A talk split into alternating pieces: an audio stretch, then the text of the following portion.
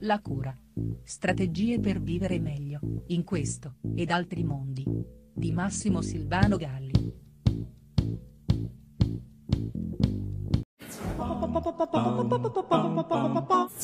Uno dei più grandi nemici delle cellule e in particolare delle macrocellule eh, sono i cosiddetti radicali liberi. Si tratta di un atomo o di un gruppo di atomi con un elettrone spaiato eh, o dispari nell'orbitale esterno. Almeno a ciò che sappiamo oggi, radicali liberi di varia tipologia si formano continuamente e altrettanto continuamente, in condizioni di normalità, vengono in gran parte controllati e disattivati da specifici sistemi difensivi, i cosiddetti scavengers, veri e propri spazzini che partecipano alla rimozione di molte sostanze nocive, sia eterologhe che autologhe. Il problema è che questa pulizia non sempre funziona, soprattutto quando il corpo risulta particolarmente indebolito e i sistemi difensivi si allentano, come quando siamo in situazioni di stress. Inoltre, moltissimi studi hanno conclamato come lo stesso stress sia pure un fenomenale produttore di questi stessi radicali liberi.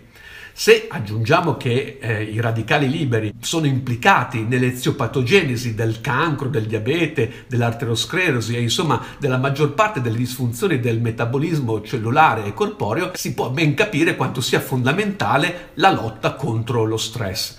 Non a caso proprio allo stress e alla sua prevenzione e cura dedichiamo parte importante del nostro intervento in studio. Che fare allora? Uno dei toccasana in questo senso è legato ad una corretta respirazione. Senza che ce ne accorgiamo, infatti, la condizione di stress porta ad una alterazione della respirazione che tende a stabilizzarsi a livello toracico.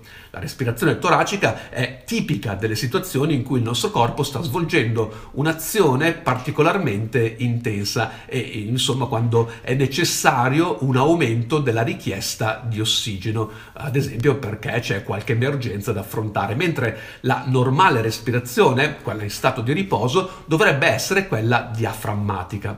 Respirare continuamente a livello toracico comunica al nostro corpo che c'è una situazione di allarme, di emergenza o eh, similmente essere in una continua situazione di allarme, di stress, ci porta ad attivare la respirazione toracica. È quindi un cortocircuito che va interrotto rieducando le nostre abitudini attraverso una corretta respirazione. Nei prossimi video illustrerò diversi modi in cui utilizzare eh, questo tipo di respirazione per gestire lo stress e riequilibrare lo stato emotivo.